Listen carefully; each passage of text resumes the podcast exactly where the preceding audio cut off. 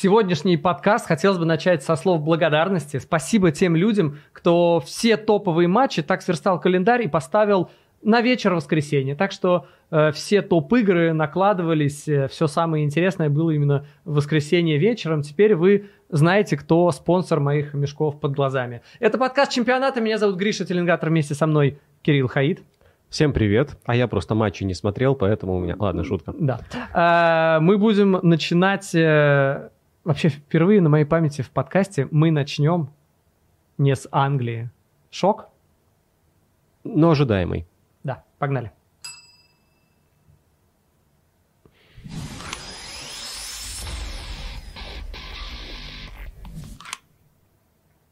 Интер Ювентус 0-1. И ты смотрел сериал э, «Очень странные дела»? Увы. Нет? Ну, ничего страшного там. Кстати, у обоих команд 11 номера вышли только на замену, они в основе были. Так вот, э, очень странный гол мне показался, причем он странный примерно по миллиарду причин. Э, ладно, Костич, который вроде как скорее навешивает, чем бьет, ну, это мелочь. Э, что делал Анана, который встал почти вплотную к одной штанге, ну окей, я преувеличиваю, но там было сантиметров 30, наверное, до штанги. Нельзя так стоять, когда в твоей, э, как бы, на достаточно ударной позиции, в твоей штрафной находится соперник с мячом, любой, и ты прижался к одной штанге, открыв и еще вес переложив на правую ногу, на ту ногу, которая к штанге. Я так понимаю, что он просто типа пытался высмотреть, откуда удар, там из-за защитника. Ну, в общем, получилось так, что он прижался к одной штанге, и еще э, опорная нога у него была так оперся на ту ногу, которая была ближе к штанге, и понятное дело, что вообще даже не среагировал на удар, даже не прыгнул. И в результате, ну просто матч закончился 1-0, и это имеет значение. И получилось, что очень... Давай просто поэтапно все, потом уже наше любимое судейство. Ошибка Ананы. А смотри, эм, не лучшая игра, но, скажем так, у Анана бывают и более серьезные ошибки. Мы его любим вообще не за это. А у него хорошая реакция, но он, в принципе, из ошибающихся вратарей. Это не вратарь для там топ-топ клуба, поэтому я не вижу особого смысла его за этот эпизод как-то серьезно винить, не говоря уже о том, что ты от Костича в принципе не ждешь удара, ты ждешь подачи, и Костич очень смешно праздновал, он показывал свою ногу, типа, я, я могу и так вообще, он сам удивился мне. При том, что он что левый забил, как бы, ладно, он на правую показывал нерабочую. А поэтому мне кажется, что, мне кажется, что, нет, винить его не стоит. Ладно, не будем. А, а вот по поводу ВАР, во-первых, э, я давно не помню, чтобы ВАР просматривал гол, там какой-нибудь эпизод, ну, если там, конечно, не драка 10 на 10, где помимо Казимира еще 10 человек друг друга душат, там понятно, что рассматривать. Тут, в принципе, тоже понятно, что рассматривать было, э, ну, просто больше 4 минут, 4 минуты и 15 секунд э, я засекал, они смотрели ВАР, один гол, при том, что сначала первый повтор, это вообще, конечно, показывают повторы в Италии замечательно. На самом деле нет. В Англии и в, в Испании лучше. Сначала смотришь, а, ну вот, они смотрят, Рабье сыграл рукой. Потом смотришь, а, нет, не Рабье, Влахович, видимо, сыграл рукой. Потом смотришь, а, это Влахович, то есть сыграл рукой не когда она отлетела, прямо от Рабье рядом пролетела, а потом еще, когда мяч все-таки еще ударился об землю, и потом он уже бежал к воротам, еще потом ударил, это вот тогда он рукой сыграл. И, в общем... По какой из причин гол будет отменен, да, в конце да. концов? В общем, да, и, в общем, ну, на одном из повторов для меня наиболее явная игра рукой была вот та, которая в середине, та, что все-таки Влаховича, и то, что в первом случае, а не со вторым Влаховича, и там было действительно, если ты засматриваешь повторы до дыр, а я реально посмотрел, мне кажется, раз тысяча, там действительно мяч немножко касается руки, чуть-чуть меняет направление. Ну, значит, это было. И окей, там дальше можно рассматривать, было ли это плечо или рука, но куда-то вот посередине, непонятно. Ну, то есть, не знаю, я бы, в принципе, наверное, если бы столько смотрел гол, я бы, наверное, его отменил. Ну, для меня это тоже скорее ошибка, чем правильное решение, но я не знаю, можно ли все сводить к этому. Инзаги после матча все сводил к этому. Мне кажется, при счете 1-0 это очень извинительно и понятно, но тем не менее, я не уверен, что все можно сводить именно к этому. Хорошо, ну, есть, давай. А, давай так, во-первых, 4 минуты меня не смутили. Меня, меня честно, меня триггернуло, когда в матче Атлетика был совершенно элементарный момент, когда Депаю шипами наступили на Ахилл, э, отобрали мяч, забили гол через два паса в контратаке, судья пошел смотреть повтор. Там было все понятно просто вот автоматически. он полторы минуты шел смотреть повтор, 11 раз смотрел повтор на укрупление со всех эпизодов, еще минуту возвращался, и весь эпизод занял 3,5 минуты, когда, в принципе, там, ну, просто, ну, вот так. А, наступил шипами, свободен. Вот это, вот, вот это меня триггернуло. Ну, кстати, а как... наступил шипами, это желтое, а не красное. Если Нангу наступил. Нам надо было просто зафиксировать фол, потому а, что с этого фол, начался все, гол все, в другие все, ворота. Все, все, я понял, да. А что там смотреть 11 раз? 11 раз он смотрел повтор, господи. А вот здесь, здесь был действительно сложный эпизод, и действительно не очень понятно, и честно, меня бы устроило, чтобы хоть 10 минут смотрели, но вы должны аргумент... должно стать понятно. Например, Сити бил э, пенальти в матче с Лейпцигом, очень неочевидный. Но мы понимаем... Вот там, кстати, я не видел касания но мы, руки. Но мы понимаем, что они пришли к выводу, мы понимаем логику их мыслей, что они пришли к выводу, что, наверное, там не могло не быть касания, каким бы легким оно ни было, что, видимо, а оно все-таки было. Прийти? Но мы не обсуждаем. Визуально это не видно. Знаешь, как что я вспомнил? Извини, просто про чемпионат мира. А я как... дал тебе договорить. Ну ладно, заткнулся. Нет, правда, просто мы понимаем логику, я с ней сам могу быть не согласен, но эту логику мы понимаем. В этом эпизоде я не совсем понимаю логику, потому что мне тоже кажется, что нету предмета для спора. Касание было абсолютно ну, легчайшее, но оно было. Может быть, это посчитали недостаточным, что это не прямо грубая ошибка судьи, грубая и явная, так говорят, гласят Нет, правила. Может быть, что плечом, а Может быть, плечом, но мне в данном случае логика арбитров не совсем понятна. Да, поэтому меня этот эпизод сильно напрягает. Тем не менее, я не уверен, что все нужно сводить к нему, потому что в целом был слабый матч Интера и сильный матч Ювентуса, и это тоже вносит свои коррективы, да, то есть я не могу говорить, что ну вот, победили благодаря ВАР, нет. Но, опять же, Ювентус, особенно во втором тайме, это было видно, удобно было играть на своих 30% владения, да, убегать да. на контратаки, покуривать бамбук. Ну, ребят, ну вы, конечно, атакуете, мы не против, но как бы наши контратаки будут опаснее все равно. А если бы первый забил Интер, ситуация бы развернулась ровно наоборот. Да, конечно. В этом плане мне, кстати, знаешь, мне совершенно непонятно, почему в целом. Ну вот Инзаги у нейтральных болельщиков вызывает некую симпатию, что вот старается, там команда как бы финансовые трудности, а он молодец, значит, все равно. Вот в Лиге Чемпионов чемпионов, опять же, а Аллегри просто какой-то, не знаю, мракобес, ретроград и не знаю что. Вам не кажется, что у них вообще общего больше, чем отличий? Они похожи, они придерживаются похожих тенденций в игре, у них общие достаточно, они как бы, э, они оба знают, как наладить позиционную защиту, и когда они как бы вынуждены играть в каких-то других, вставить другую структуру, у них проблемы у Инзаги есть определенные проблемы с тем, что он вынужден ставить немножко другую структуру. И э, у Аллегри те же проблемы тоже часто выходят на первый план. А когда нужно действительно играть по счету, да все у него в порядке.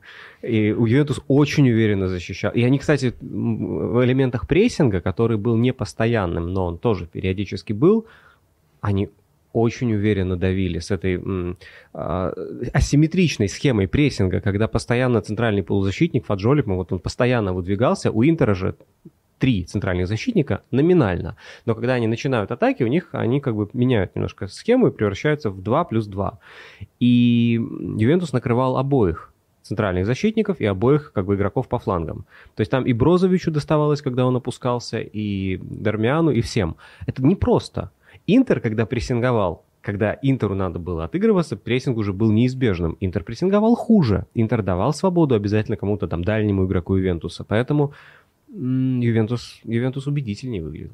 Я знаешь, о чем подумал, когда ты сказал, что э, два тренера, у них на самом деле больше общего, чем различий. И все время, знаешь, есть устаревший миф, что итальянский футбол оборонительный. Потом со временем там последние годы, что, ребят, ну хватит, но это устарело, это миф, на самом деле итальянский футбол, итальянская лига, она не то чтобы оборонительный футбол. Но мы сейчас смотрим, я сейчас в голове перебираю, окей, они похожи, больше им удобнее играть на контратаках. Конте, ну, наверное, туда же, Анчелотти. Ну, скорее, тоже не про то, супер тренер, но про то, что выстроена игра в атаке, но, наверное, не совсем про него, скорее вот больше тоже в эту степень. К чему ты ведешь? Это не миф?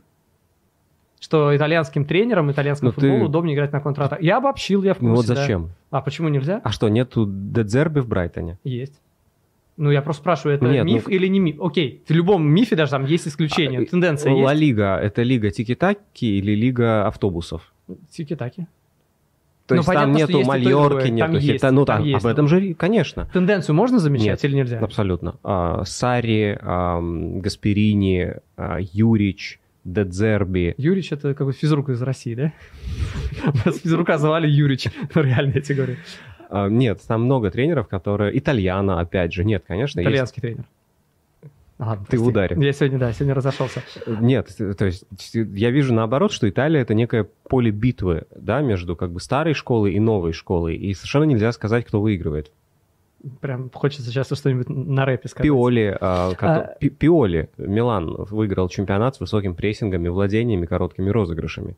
Хотя он никогда не был тренером-новатором. Он внезапно им стал, типа, на седьмом десятке в Милане. Что происходит? Да, нет, абсолютно нет тенденции здесь. Ладно, э, еще про тренеров тоже раз возникло. Э, у Алегри была э, гениальная установка. Он сам после матча рассказал, как он мотивировал игроков. Он сказал, я сказал парням, что я уже не молод, так что давайте, пожалуйста, выиграем и не будем заставлять меня страдать. Красава. Выключила как бы мотивацию из игроков. Я, и... я думаю, что он еще когда станет старше, он научится жевать жевательную резинку и двигать бровью, и это будет неплохой тренер для Реала. Главное двигать бровью, да. И я, кстати, в этом плане подумал, когда он сказал, что он уже не молодой тренер, и опять же начал в голове перебирать Анчелотти, не молодой, он младше молодой, Клопа, если Са- не ошибаюсь. Сари, Спалетти. Он младше Клопа, нет? Клопу сколько, 55? На этом 54, что ли, да? Ну вот что-то, да, да, то есть да. это же внутреннее состояние. И в этом плане как раз чуть ли не единственный, по крайней мере, кто в мою пустую голову пришел, что есть молодой тренер, как раз единственный практически из молодых, кого я помню, вижу, Инзаги из топ-клубов, да? Извини, я перепутал. Не Давай. Юрич, Тудор. Нет, а, нет, Юрич, я не перепутал еще. Ничего да, извини, сбил Ничего дважды. страшного. Да. Не, так, не, не то, чтобы важно, не Инзаги. в этой части, да. Единственный из молодых, все, заканчивается школа. Гриша опять видит тенденцию, Но там, нет, где ее нет. Инзаги это как раз олдскул итальянский. Инзаги school. Да, это страдать, терпеть. Ему еще 50 нету. А, да, и тем не менее, по как бы стилю, мы же говорим не о возрасте, а о том, как, какие ценности в футболе он отстаивает. Он отстаивает скорее негативный футбол, конечно. Как приятно, что ты назвал это негативным, потому что в моей голове ты был человеком, который отстаньте от футбола оборонительного, в нем есть своя красота. От, конечно, отстаньте. Мне нравится любая чистота концепции. Мне не нравится, когда непонятно, во что играет команда, это а когда понятно. команда понятно, это во само что играет, собой, пусть Это и играет. мне нравится, но если а... выбирать между из двух, нет, я, я не могу как бы говорить, что какой-то стиль лучше другого, а негативный это просто общепринятое слово. Этот футбол так не называют в самой Италии, допустим, иногда. Не только журналисты, но и капелла может так сказануть. Вот. А при этом, как бы, ну ты обратил внимание, что когда Интер должен был отыгрываться, они в общем, все, что предложили, это 153 навеса в штрафную, не особо успешных, в том плане, что не Ливерпуль тоже играет навесы. А, и пиковый Ливерпуль тоже играл в навесы. Но а, этим навесам не предшествовали умные розыгрыши с выведением игрока на чистый мяч. И а, мячи летели не в ту зону, куда бежит, набегает нападающий, а в ту зону, где нападающий пыхтит, пытается плечом подвинуть защитника. И я не могу сказать, что Лукаку съел Бремера. Нет. Я от Лукаку в какой-то момент офигел. Там был э, в первом тайме, ну, относительно в начале игры, Лукаку выдал шикарную двойную стеночку. С ним дважды обыграли, в него Дебрёйн вселился, я не знаю, но я смотрю, вот Лукаку в этом плане у него тоже был когда тот удачный сезон за Интер еще до Челси вот этого последнего. Э, он тоже выдавал что-то нереально техничное для Громилы, и каждый раз это смотрится. Он в целом как бы имеет имидж человека, который, ну, косячный, неуклюжий немножко даже где-то, тяжеленький. Ибрагимович, ты знаешь, да, чем его булил? Чем? На поле во время дерби. Он говорил, я тебе буду давать 50 евро каждый раз, да. когда ты примешь мяч. Да, да, да, да. да. Вот он, конечно, мастер чернухи, да? Да. А, я, я, слушай, мне вообще Лукаку жалко, потому что Лукаку, на мой взгляд, ну, правда, мне как если он вызывает он, жалость даже после того интервью? Если бы, да, если бы он играл там за Ювентус, при том, что там я люблю Интер, это был никак, я все равно испытывал бы к нему симпатию, потому что это игрок, наверное, самый самый в современном футболе, возможно, после Азара, кстати, зависимый от э, физических кондиций. И мне очень интересно, что у него тупо с обменом веществ, потому что он набирает форму всегда невероятно тяжело. И когда он в форме, и когда он не в форме, это совершенно разные футболисты. Он не может обработать мяч, от него отлетает, он не может занести в ворота, он не может развернуться. Когда он в форме, это на удивление умный футболист для, своего, ну, для своих габаритов, при том, что и габаритами он тоже умеет пользоваться. И он не может набрать форму уже два года. Ну, слушай, я бы здесь не жалел, и, во-первых, э, в целом какое-то у меня ощущение еще с самого громкого того интервью его, что он какой-то такой немножко... Злопамят. Изло... Избалованный ребенок он для меня немножко был. Там вот, вот и есть, все знают, что есть три топ-клуба, остальные ну, такое. А Зло... я игрок Челси, кстати. Злопамятный ты. Я, а правда, я знаю. Это я понял, что ты имеешь в виду меня. Ну, окей. И здесь, опять же, даже то, что ты приводишь, не вызывает жалость, поскольку вот эти вещи жалко Можно жалко, там, Леху Мирончука жалко, потому что он не подошел э, тренеру Аталанты Гасперини, и вот, ну, просто вот он не подошел. А, а твоя форма в большей степени, прежде всего, зависит от тебя. Ну, там, так он пашет. Это не Ты уверен, Азар. что он пашет? Я, ну, конечно, об этом Я говорил как раз и Инзаги. Азар хотел сказать. Нет, что- конечно, об этом, Инзаги- об этом говорил Мартинес э, в сборной Бельгии, что Лукаку не готов, и он просто пашет. То есть он именно... я такой. такой я, я думаю, что дело в обмене веществ, потому что... Ну, А что, подожди, он измениться может в таком возрасте резко? Так он он же- всегда был, просто, ну, наверное, в 26 лет или в 27 лет он еще позволял какие-то вещи. А сейчас получается, что, ну, наверное, он не совсем просто, у него как бы, ну, не совсем комплекция топового футболиста. И он всегда это преодолевал. Конте, он чемпионский сезон в Интере начал плохо. И Конте говорил, он не готов, но я буду его гонять, пока он не наберет... Он па- пах- пахал на тренировках, потом он выходил на поле в матче, через полчаса он был уже весь мокрый, и Конте его не снимал до конца У меня игры. есть объяснение. Просто Конте садист. Ну, известно же, что он на тренировках Тоттенхэма, на сборах, и футболисты блевали. Ну, натурально их тошнило. Это не, не фигура речи. У- А у Почетина, можно подумать, это не- этого не было. Я не помню, у него тоже тошнило. да? Почетино это же тот самый тренер, который отменил дву- двух, э, двухразовые тренировки на предсезонке и ввел трехразовые. В день. Да. Кобздец. Это, это жестко. Ладно, еще про одного футболиста хотел сказать. Э, Кьеза, вот уж человек, наверное, наигрался. На 66-й минуте, по-моему, он вышел, и через 17 минут обратная замена. И- Жесть. да, и смотришь на него. Я просто вот помню свои воспоминания с Евро 2020, оно же Евро 2021. Э, Я смотрел, блин, вот новая какая-то молодая звезда. Он был такой... Ну, вот ощущение было, что звезда растет. Не знаю, почему он там забил парочку на Евро. Конечно, ощущение. Да. Оно и а, есть. сейчас смотрю на него, какой-то он тоже тяжеленький. Но его что ли. поломали немножко травмы. Ну, Ну, он сколько он пропустил? Больше он года. половина. Ладно. Э, ну да, ну понятно, но даже учитывая травмы, все равно он вроде как отошел от травм, наверное, он... А помнишь, как вместо Пашутини вышел Шуткалич? Но сегодня у меня ключи от каламбурочной. Кирилл, ну что, ну что тут можно поделать? Ладно. что-то еще мы хотим сказать? Ну, я думаю, да. То есть надо как бы выдать все-таки Ивентусу заслуженные комплименты. Так мы их выдали. А, все, да? Да, ну не, ну подожди, сказать, мы похвалить Ювентус похвалили. При том, что в концовке им где-то отчасти повезло, я считаю. А я считаю, что в концовке они были как раз Это был лучше. хороший навал, качественный. Опять же, туповатый, но качественный. То есть давление, вот этот вот режим давления, когда защищающаяся команда не может там, поднять голову и выбежать в контратаку, это, этого было достаточно. А такие моменты всегда приводят к, ну, к чему? К рикошетам, к стандартам, к, как бы, да, к возможности заработать штрафной возле чужой Или штрафной. попадание мяча в руку и пенальти. Да, был опасный штрафной, были какие-то стандарты, но ну, Интеру не хватает просто игрового интеллекта, чтобы взломать качественный низкий блок. И учитывая нахождение на поле там Челханаглу, Мхитаряна, есть определенные вопросы Кинзаги, конечно, потому что, как бы, да, он в переходных фазах умеет, но если вы отыгрываетесь и вам надо отыгрываться, вот тут прям его old school выходит на первый план. Ну, ребят, как-то в навесике поиграйте, что ли, и все. А если бы я пошутил, что вопрос есть к Мхитаряну, к его прическе, это было бы слишком, да?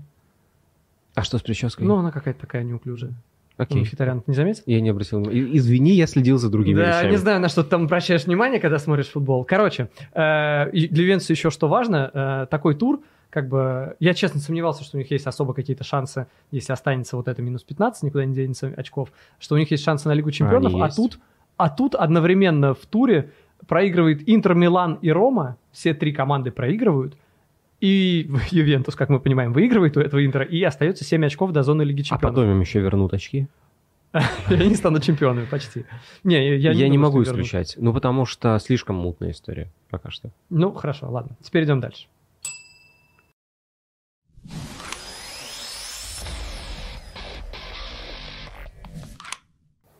Лацио Рома 1-0. И, э, блин, такая, конечно, атмосферка присутствует. Ну, понятно, что это тоже матч за борьбу, за, матч за борьбу. Борьба за место... Борьба Лиге за Чем- матч. Борьба за матч, а Лига Чемпионов вместе. Да, ладно. А, Ну, какая же там сумасшедшая атмосфера. Какие... э, ты просто смотришь, там реально электризованный как будто был воздух. Я понимаю, что об атмосфере лучше, ну, вообще должны в целом рассказывать люди, которые посетили матч, а не люди, которые сидели и смотрели на мониторах. Но из тех видео, которые я потом смотрел после матча, из э, вот этого э, перформанса, красивого перформанс э, Лацио был, там и плашка с э, надписью «Нас мало, немногих счастливчиков, мы братья», Это цитата Шекспира из Генриха V. Там э, картина, честно, не распознала, что за картина. Очень много вот этих сине-бело-голубых флагов. Я даже вот, может быть, покажу. Ну, просто это, это выглядело прям... Ты покажешь? Я покажу. Ну, у меня загрузится. Э, я загрузится как только, я покажу. А пока не загрузится, вот, показываю. Не знаю, кому-то будет видно. Правда, многие нас слушают. Те, кто слушает, просто поверьте. Просто закройте там, глаза и там представьте. красиво, да. да. Там, там красиво. А те, кто нас смотрит, они слушают. Не рассказывайте тем, кто слушает, что на самом деле мы сейчас все выдумали. Да, и матча вообще не было такого. И вообще все пять матчей, которые мы обсуждаем в этом подкасте, все выдуманные. У нас же с тобой еще коллеги Юрий Русанов и Саша Журавлев были на этом матче. Ты не видел их сторис? А ты, ты не видел их сторис. Я тебе расскажу коротко. Э, они купили, они сейчас в Риме, они пошли на этот матч, они взяли билеты у спекулянтов. Спекулянты их, само собой, надули, дали им левые билеты, они вдвоем попытались проскочить, при этом Юра проскочил, а Саша э, его как бы поймали.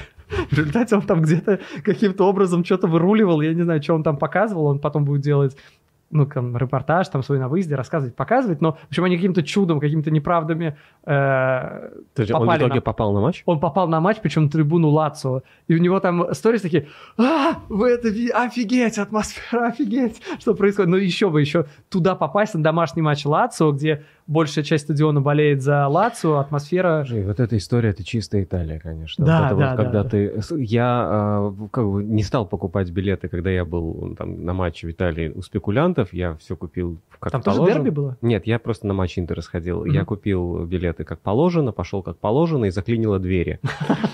А на стадион, знаменитый, великий стадион, этот, с этими вот этими колоннами, просто шедевр, наверное, постмодернизм, наверное, да, и вот как бы все это красота, и ты стоишь и не можешь пройти, и тебя сзади материт 7 тысяч человек, которые из-за тебя опаздывают на... А дверь, ну, не проходит просто. А, виноват ты, конечно. Вафанкуло! Вот это все как бы в спину. И мы, наконец, про- я, я еще не один был а с девушкой, девушка вообще как-то немножко стрёмно. И, и как бы, наконец, выходим, и почему-то над нами уже дальше начинает, начинает стебаться а, вот эти вот а, стюарды, которые, по идее, Ну должны вы были лохи. помогать, да. И, а, а- а мы, ну, это- а- а, ну, заклинило двери, ну, что мы будем делать? Ну, заклинило. И мы такие, наконец-то, проходим, и девушка говорит, «Господи, ну, наконец-то вообще, что происходит? И ей стюард, браво, браво. Да. А в морду. Морду ебали тебе или еще дать А, ну, бонусом? хот- Хотелось? Там, кстати, оба варианта, мне кажется, с таким сервисом, да. Э, В общем, да, с фанатской, конечно, части для них, мне кажется, то, что Лацио второй раз выиграл за чемпионат э, у Ромы, и то, как потом футболисты говорили, что вот Романьоли говорил, мы выиграли оба матча, предпочитаем говорить после игры, а не до. С таким легким шлейфом намека много на- говорили лишнего. Опять же, спишем на эмоции. Э, Луис Ну. Альберто нахамил. Э, Кто? Луис Альберто А, после ага. матча нахамил. Ну, то есть, оп- опять же, э, нет вопросов. Можно много чего наговорить после матча, но мы будем говорить про игру. Меня по игре убедила Рома больше, чем Лацио. Да Меня ладно? Лацио не убедил по игре абсолютно, и я сам не ожидал. Я как бы я мог предположить, что Лацио выиграет, но то в итоге, как это получилось, это максимально неубедительная победа. Ну, смотри, я согласен с тобой, я понимаю, что там что-то там тянуло э, Рома на а, то, чтобы сохранить ничеечку. Шансы были, но на самом деле гол Лацио не то чтобы был поздний. Лацио был лучше, да. Все это воспринимается через призму удаления. Но Во-первых, ты, ты- ну, ты удаление же не хочешь... влияет, э, удаление влияет на игру, согласись. Само собой, но... Удаление, опять же, там был момент, когда э, не Банису или Манчини, нет, Спинацоли, а, влетели шипами, и, ну, не знаю, мне как бы мне показалось, что кстати, здесь пограничный тоже момент. по удалению И У меня есть вопросы. По удалению есть вопрос, потому что для меня больше на седьмой минуте вопрос, потому что когда ему дали первую желтую Банису, он сорвал атаку, ну вообще не опасно. Вообще не Вообще опасно. не Вторая опасно. желтая без вопросов. Вторая желтая, Слушай, да. со всеми удалениями, которые после двух желтых, всегда одна и та же история. У тебя нет вопросов по второму удалению, но всегда есть вопросы по первому удалению, которые судья, э, по первой желтой, когда судья просто хочет успокоить игру, показать, что он главный, а судьи часто показывают в начале игры желтую, чтобы показать, я главный, как бы за- задать а, планку допустимой борьбы. Вот там был четко момент, когда судья показал, нельзя Вот просто как бы не, не спорьте, вот, вот, вот сразу желтая. Не знаю, мне кажется, это не показать планку, это просто, ну так вообще не делают, мне кажется. Показать Ну, желтую в начале матча. К сожалению, так делают. Ну, не, я понимаю, это по факту мы видим, что так делают, но в принципе так не должны Это делать. неправильно, И да. как э, я общался С- с Судья судьями, использует желтую как инструмент управления игрой, а не инструмент да, оценки. позже их... Нет, использовать желтую как инструмент управления игрой, это нормально, но просто не, не на седьмой минуте. Тем более, когда ты знаешь, что есть тенденция, что в начале матча судьи стараются даже где фол на желтую, не давать желтую. Но если мы сейчас будем называть вещи честно, своими именами, такая история есть. Когда ты в начале матча фалишь на желтую, желтую не дают в начале матча. Ну, просто вот оно как-то есть. Это нигде не прописано, это против правил, но оно в целом такое существует. И поэтому здесь, ну, как бы еще момент, когда, который, ну, скорее не тянул на желтую. Фол не был грубым. Атаку сорвали не опасную, хотя это действительно была контратака, но не опасная. Там один э, игрок Лацио на 10 игроков Ромы. Поэтому мне как бы в этом плане... Мне на самом деле понравился Дзакани у Лацо еще до гола. Он, в принципе, единственный игрок, который был нацелен на обострение. А все остальное владение Лацио, почему я говорю, что победа Мгм. неубедительна? Да, оно было стерильное, это владение. Оно было стерильное, они не заходили в опасные зоны. Они атаковали, ну, не, не более э, интеллектуально, чем Интер атаковал Ювентус. А Рома, слушай, Рома играет очень понятный футбол. А, В простой, я его не идеализирую. Но просто у них эти шансы на быстрые как, как- на быстрые атаки, они всегда берут свое в переходных фазах. Неважно, как бы на своей половине отобрали, на чужой половине отобрали. Разбежались втроем с фланга в центр, ну как-то иногда даже не с фланга, иногда просто закидушка за спину. Они в этом огромные молодцы. И, на мой взгляд, у них выходов в первые полчаса такого рода было ну, достаточно. То есть это даже не приводило к опасным моментам, но ты, когда видишь сами выходы, такие подходы в быстрых атаках чужой штрафной, ты понимаешь, игра идет в обе стороны. А, Рома будет атаковать меньше, но опаснее. Лацио больше, но стерильнее. Потом эта история нарушилась. И в десятером Рома уже особо не контратаковала. Но что, Лацио получил при это преимущество? Они стали создавать моменты? Да нет же. Они в э, 15 минут до перерыва, когда остались в численном большинстве, они, э, Рома там сделала типа 15 точных пасов, я об этом потом поговорю, это замечательно, вообще моя любимая, наверное, из таких неочевидных статистик, где 15 точных пасов за 15 минут. Но Лацио в штрафную при этом не заходил. Они просто пасовались между опорниками и защитниками. Это ни о чем. А во втором тайме у Ромы опять проходили э, атаки в переходных фазах. Просто другое дело, что... Ну, А, просто основной, от- ты за- от моментов отталкиваешься. За- э, а а ты моментов- вспомни моменты по структуре. Если Залевский у тебя плохо вырезает пас, и поэтому мяч не доходит до нападающего, то, конечно, даже удара не будет. Но ведь атака опасная. Ну, просто, ну, ну Залевский не очень сильный индивидуальный игрок. Он, его, он сейчас вырежет хорошо, а здесь он два раза не вырежет как надо, у него мяч полетит не по той траектории, его перехватит защитник. Но по структуре моментов, по структуре, когда как бы эпизодов игровых у тебя получается разбегаться вот в- после перехватов? Да, получалось. Получалось это кон- конвертировать в опасные моменты? Нет, не очень. На мой взгляд, не хватало индивидуального мастерства. С другой стороны, у игроки Лацио не то чтобы индивидуальное мастеровитие, да, это сопоставимые команды абсолютно. Наверное, наверное, для такого стиля нужны более качественные латерали. Мы видим, что у Интера поменяли, а, поменяли Хакимина Дюмфриса. Мгм. Разница между чемпионством и не чемпионством.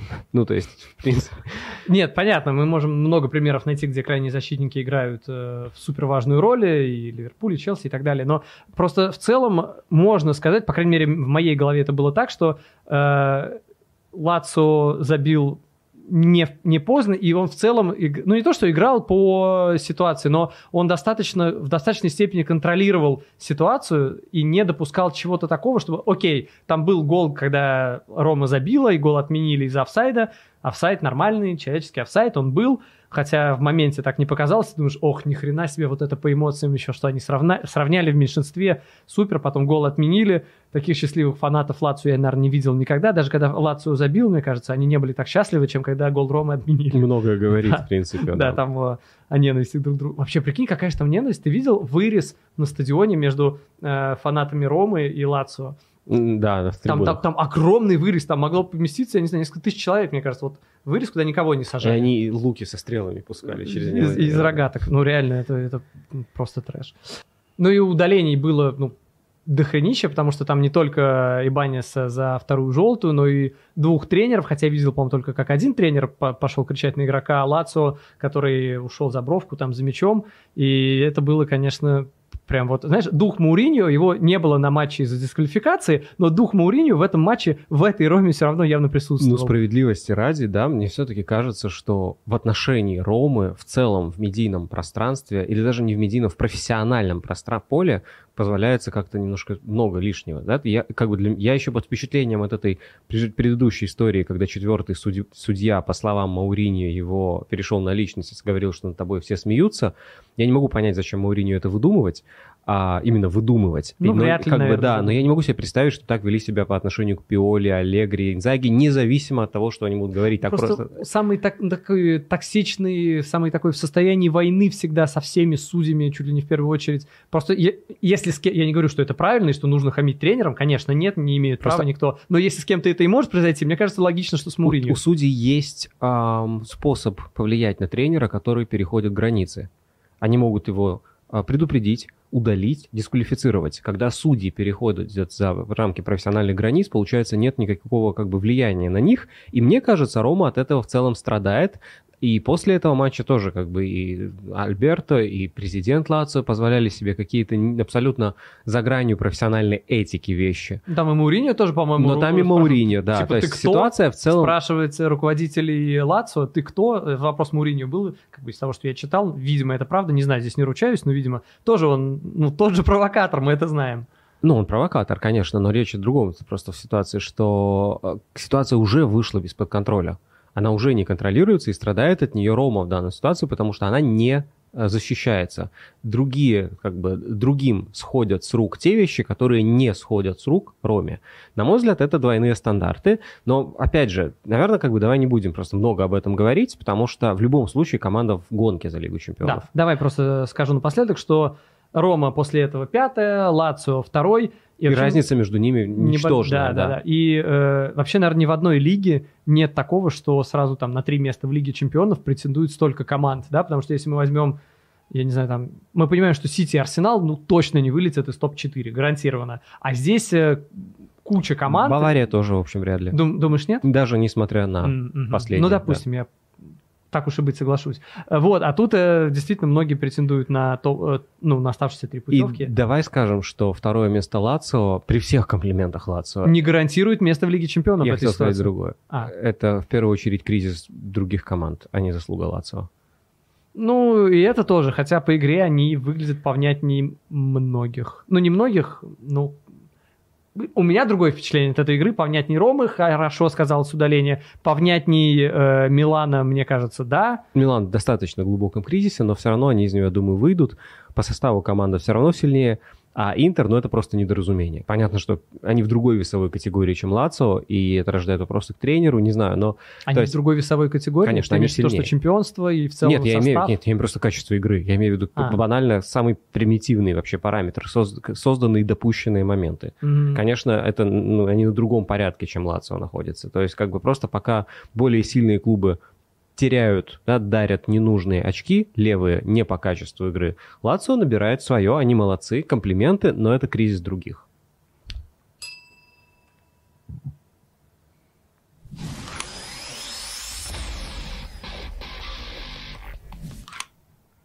Арсенал Кристал Пэлас 4-1. И, собственно, через 10 недель э, кто-то станет чемпионом, кто-то вылетит. И вполне возможно, что вот в этом матче принимали участие и, и те, и другие. Ну, эм, наверное, надо сказать, что, честно, я ожидал, что у Арсенала будут проблемы на фоне вылета от спортинга, потому что, мне кажется, неправильно, что многие так воспринимали. Ура, вылетели еще одного турнира, э, соответственно, Арсенал сможет концентрироваться э, на чемпионате. В целом, по дистанции, да, но конкретно вот для этих выходных это плохо, поскольку играли 120 минут, Э, результат, какое-то ощущение послевкусия негативное после спортинга, э, и эти негативные эмоции, затраченные силы, я думал, будут проблемы.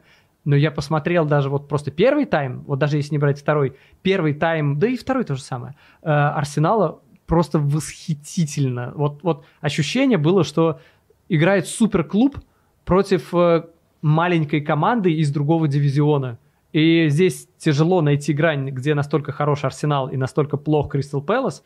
Очень тяжело найти. Кристал Пэлас был очень плохо, но мне кажется, справедливости ради, на фоне такого Арсенала плохо бы выглядела любая команда, потому что Арсенал очень, вот если вы не смотрели, очень можно просто описать комбинационный футбол на высоких скоростях трудно выглядеть хорошо на таком фоне, когда у соперника прет вот так. Когда Сака похож на суперзвезду. Вот, ну, как, ну, действительно, я не могу его сравнить с Винисиусом, потому что он просто более командный игрок.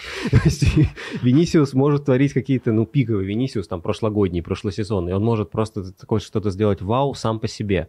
А Сака все равно не будет сам по себе. Он будет все время какую-то стеночку, он все время на третьем, он будет все время забегать. За его счет будет продвигаться партнеры. Рядом с ним Уайт выглядел достаточно остро атакующим крайним защитником White. Да, то есть эм, просто вдохновен, вдохновленная, вдохновленная игра. Вдохновенная, вот правильное слово. Да, ну и ну, просто, просто получалось все. Они летали по полю. Э, у Кристал Пэлас случилась э, смена тренера. Ушел э, Патрик Вера. И здесь э, я вижу аргументы в обе стороны и за увольнение и против, потому что, блин, ну 12 место это не так плохо для команды который, в принципе, в целом борется за выживание. Ну, давай называть вещи своими именами. Скорее, они борются за выживание, чем за Еврокубки. Э, нет такого, что все там гипс снимает, клиент уезжает, что все плохо, плохо, плохо. Но, в принципе, можно легко объяснить это увольнение. 12 матчей без побед. И тут э, реально получилась ситуация, что здесь, как я говорил в прошлом блоке, что огромное количество команд борется за три путевки – Э, в Лигу чемпионов э, в Италии. А здесь огромное количество команд борется за непопадание в три команды, которые вылетят. И здесь нету даже какой-то одной команды, которая со своими семью очками уже, понятно, все ее похоронили. Такой команды нет. Все три места э, на вылет вакантны. И Кристал Пэлас три очка до зоны вылета. И тенденция на спад вот это пошла. Ты когда начал, что 12 место, я сразу, честно говоря, хотел возразить, что это ничего не значит, потому что у них до этого матча было 27 очков, после 27 матчей, да. Последние, не помню точно, 5 или 6 лет, но стабильно, то есть вот стабильно. Последние годы, имея 27 матчей после 27 очков, в АПЛ ты бы не занимал место выше 15 -го. 15 это максимум, а скорее 16-17. Поэтому они не просто борются за выживание, они идут по графику команды, которая вот на краешек балансирует между вылететь и остаться. Просто 12 место, ну, потому что большой такая выбор. Плотность, такая да, плотность. Такая... И, но на самом деле, из того, что я смотрел, 38 туров, 38 очков, если набираешь, по-моему, вот сейчас боюсь ошибиться, и меня сейчас захейтят в комментариях, если ошибусь, но я скажу это. А вы по-моему, ты, да, по-моему, чаще команды в АПЛ, набирая 38 очков, э, сохраняют место в АПЛ, чем вылетают. Ну, в любом случае, сейчас тенденция такая, что плохих команд много, угу. поэтому скорее, скорее должно хватить, чем не хватить. А, но в любом случае сейчас в этом конкретном матче смена тренера пошла скорее во вред, потому что беззубый, но более-менее, знаешь, такой нерыхлый, компактный блок Пелос смог выставить. А здесь ты сказал, что Арсенал летал, да им было удобно летать. Они летали как между конусов, а не как бы а не между подвижной структуры, да, которая, а, ну то есть в чем как бы принципе, вообще смысл компактности. Ты не должен стоять рядом с другим э, игроком своим. Ты должен все время двигаться рядом с другим своим игроком. То есть э, схема должна быть в постоянном движении и при этом должна оставаться, оставаться неизменной внутри самой себя. Структура За... должна да, держаться. Да, да. При этом она должна занимать все время разное место на поле. А Пелос, ну, разбивался, и Арсенал с удовольствием отрезал их просто через пас по одному. Да. Э, забавно получилось, там был такой момент, что там небольшое повреждение получил э, Джака, он остался на поле, э, но начал разминаться Вейра, игрок Арсенала действующий, и фанаты Арсенала начали петь Вейра, о, я думаю, о, поддерживает, но он разминается, сейчас выйдет. Да, они потом продолжили. He came from uh, Senegal, he played for Arsenal. И я такой, а, из Сенегала приехал. Это они да, троллят Кристал, троллят Кристал Да не троллят, они просто поддерживали своего бывшего ну, игрока. Конечно, ну, в этот момент они троллили Кристал ну, Пэлас, который... Троллили, конечно, да, наверное, троллили. Я просто думал, что больше это как поддержка близкого человека какого-то. Да, но, но и его тоже. в этот момент здесь нет, а да, те, кто да. остался без него, есть. И как, как им это, то есть какое отношение сейчас Вера имеет к Кристал Пэлас? Имеет отношение в этом контексте, что, а, вы его уволили, ну вот получаете. Ну, кстати, были опасения, что когда Арсенал наткнулся на смену тренера в Эвертоне, там пришел Шундайч, первый матч Шундайча, и Арсенал отлетел. Ну, ты сравнил. Я понимаю, что здесь нет Шундайча. Шундайч здесь... это, это человек как не сравнивая личные качества ни в коем случае, а этот персонаж из Большого Куша, Кирпич, помнишь? Брик. а, в, в очках главный злодей. Да, да, да. да, А, да. Ни в коем случае, повторю еще раз, ни в коем случае не сравнивая личные качества. А, ш- ш- чем важен э, тот персонаж? Вот ты на него смотришь, ты можешь, можешь увидеть две секунды в кадре, но ты четко понимаешь, кто он, что он делает. Как бы у него на это уходит очень мало времени. Он очень конкретный. Вот Дайч, он ставит свой кирпич очень конкретно. Ему не нужно два месяца, ему не нужно даже две недели. Ему нужно два дня. Он пришел, кирпич. В принципе, это будет сейчас некрасивая такая шутка, некрасивая, но, в принципе, его лицо это уже в какой-то смысле... Я, я, я, я изобретательно, А, трусливо, и я изобретательно, Кирпич, тру- а ну ты имел трусливо игры. уходил от А того, я, чтобы видишь, меня а не, по- не поняли. Смело хамлю. Ну Вот я, Да. я тут ухожу, изворачиваюсь всё, я от понял, перехода на личности, пришел, а перейду-ка я на личность. Ну зачем? Ладно, э, что мы хотим еще сказать про Арсенал? Что мы хотим сказать про Арсенал? Мы Что- хотим сказать про Арсенал, что им еще играть в Манчестер Сити. Ага, через месяц 26 по-моему, числа и на Этихаде. И я думаю, что у этого матча будет турнирное значение. Ты, ты допускаешь это, да? Допускаю, да. Приемлемая мысль. Э, Но на самом не переходим на личности. не переходим. Но понимаешь, здесь э, ощущение, что даже если записывать, знаешь, мысленно, что ну окей, на Этихаде играют, Сити, как всегда, супер-супер команда, чуть ли не самая сильная в мире. Давайте сразу даже три очка эти отдадим Сити. И вот это, по крайней мере, у меня в голове это все есть. Но если Арсенал не проигрывает, ну так может сложиться матч, да, да там как финал Лиги Чемпионов, э, там сыграя они с Челси там 10 раз, 7 раз, я думаю, выиграл бы Сити. Но попа- попалось так, что вот выпал один из трех раз, когда выиграл Челси. Э, и здесь тоже выпадет тот раз, когда Арсенал не проиграет, ну, все. Ну, не то, что все, окей, нет, не все, но явный фаворитизм, по-моему, будет Нет, вообще... если, если будет там отрыв, там, условно, в 4 очка к тому моменту, и Арсенал не проиграет, это кардинально поменяет гонку. Но если даже будет отрыв, я просто, мы, ты теоретизируешь, я тоже, я Мгм. не прогнозирую такой Да, исход. Но если, например, будет отрыв даже 5 очков, и матч закончится счетом 5-1 в пользу Сити, то оставшиеся два очка будут под большой угрозой. Поэтому я сказал, что матч имеет турнирное значение, я просто смягчил. Ну, То есть мне кажется, что мы идем к тому, что у нас действительно может случиться золотой матч. Ну, как бы к этому есть предпосылки, потому что Арсенал в неплохой форме, а Сити, кажется, набирает форму. Честно, я уже, ну, как бы я, я ждал этого раньше. Я ждал этого А раньше. мне кажется, Сити очень ровно идет сезон, нет? Они, эм, очень много было экспериментов, которые не работали. Ну, у Пепа всегда Ну, они эксперименты. всегда, да. Они Нет, нет, а чемпионские сезоны. Обычно они в декабре как бы вот нач- начинают уже кликать, как бы, что все встало на свои места, э, теперь мы не теряем очки. Сейчас еще в феврале были моменты, когда, а что вы делаете, ребята? Сейчас у меня есть ощущение, что, в общем-то, уже как бы все сошлось. Ну, не знаю, там четыре защ- то, что мы обсуждали, четыре Да, центральных да, защитника да. и То так есть далее. у Арсенал Ну, команда в форме, и Сити команда Да, в форме. да. Есть, ну, есть шансы на золотой мяч. На Есть золотой матч. э, очень много здесь всяких маленьких деталей и обстоятельств. Во-первых, календарь, очевидно, он удобнее... Нет, не календарь, турниры. Турниры, соответственно, у Сити их три осталось, у Арсенала один турнир. И сейчас, когда после этого матча э, э, Сака остался на интервью, его спрашивали сейчас вот важные матчи сборной Англии, э, по-моему, квалификация Евро. Ну, короче, сейчас тоже за Англию имеет смысл там играть, все, его реакция, его ответ – да-да, мы знаем, главное не получить травму, чтобы вернуться Арсенал не травмированным. Человек все, человек живет одним моментом, у него Конечно. главный момент в карьере, вот клуб, вот, вот, который его, его. И вот он сейчас рвется к чемпионству 2004 А- года. Арсенал подкупает. Ну, да, конечно, да, конечно, и у них подкупает. есть вот эта энергия, которой, наверное, нет именно в плане Она- энергии. Она, есть у Холланда.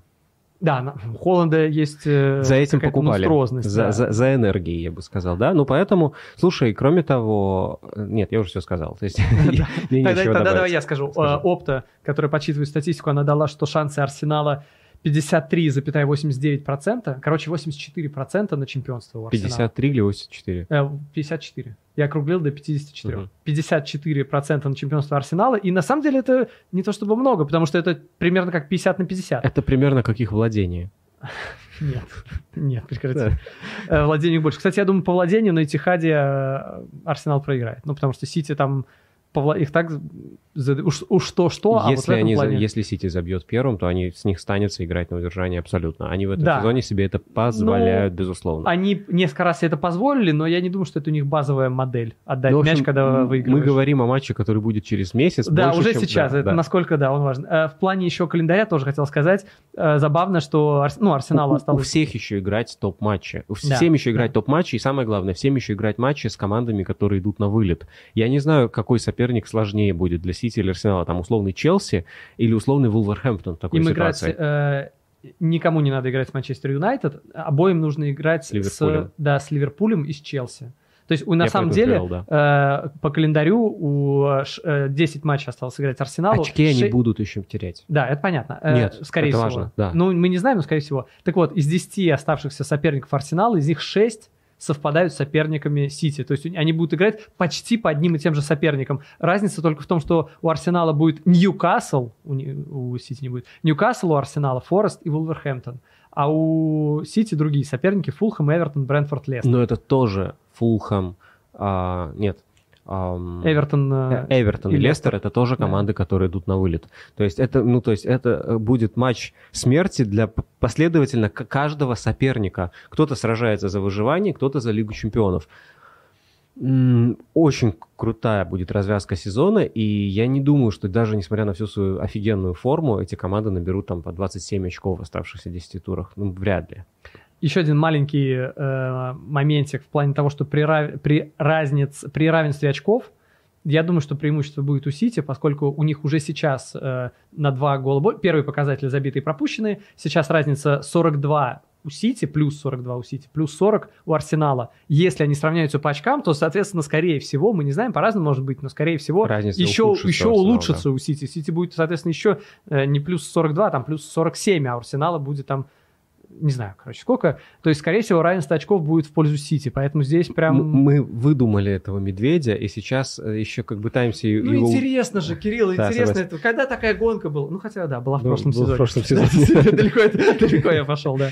Кстати, еще одна гонка в плане, ну, в плане бомбардира гонки нет. Понятно, что там Холланд выиграет и, э, видимо, с рекордом. В плане ассистента Арсенал-то догоняет. У Дебрёйна 12 голевых пасов, а Сака и Тросар уже 10,8. То есть здесь бы Гвардиола еще пару матчей поддержит Дебрёйна в запасе, Запасе, она еще обострится. Тут есть определенная закономерность, да? Да. Э, Ладно, что, погнали дальше.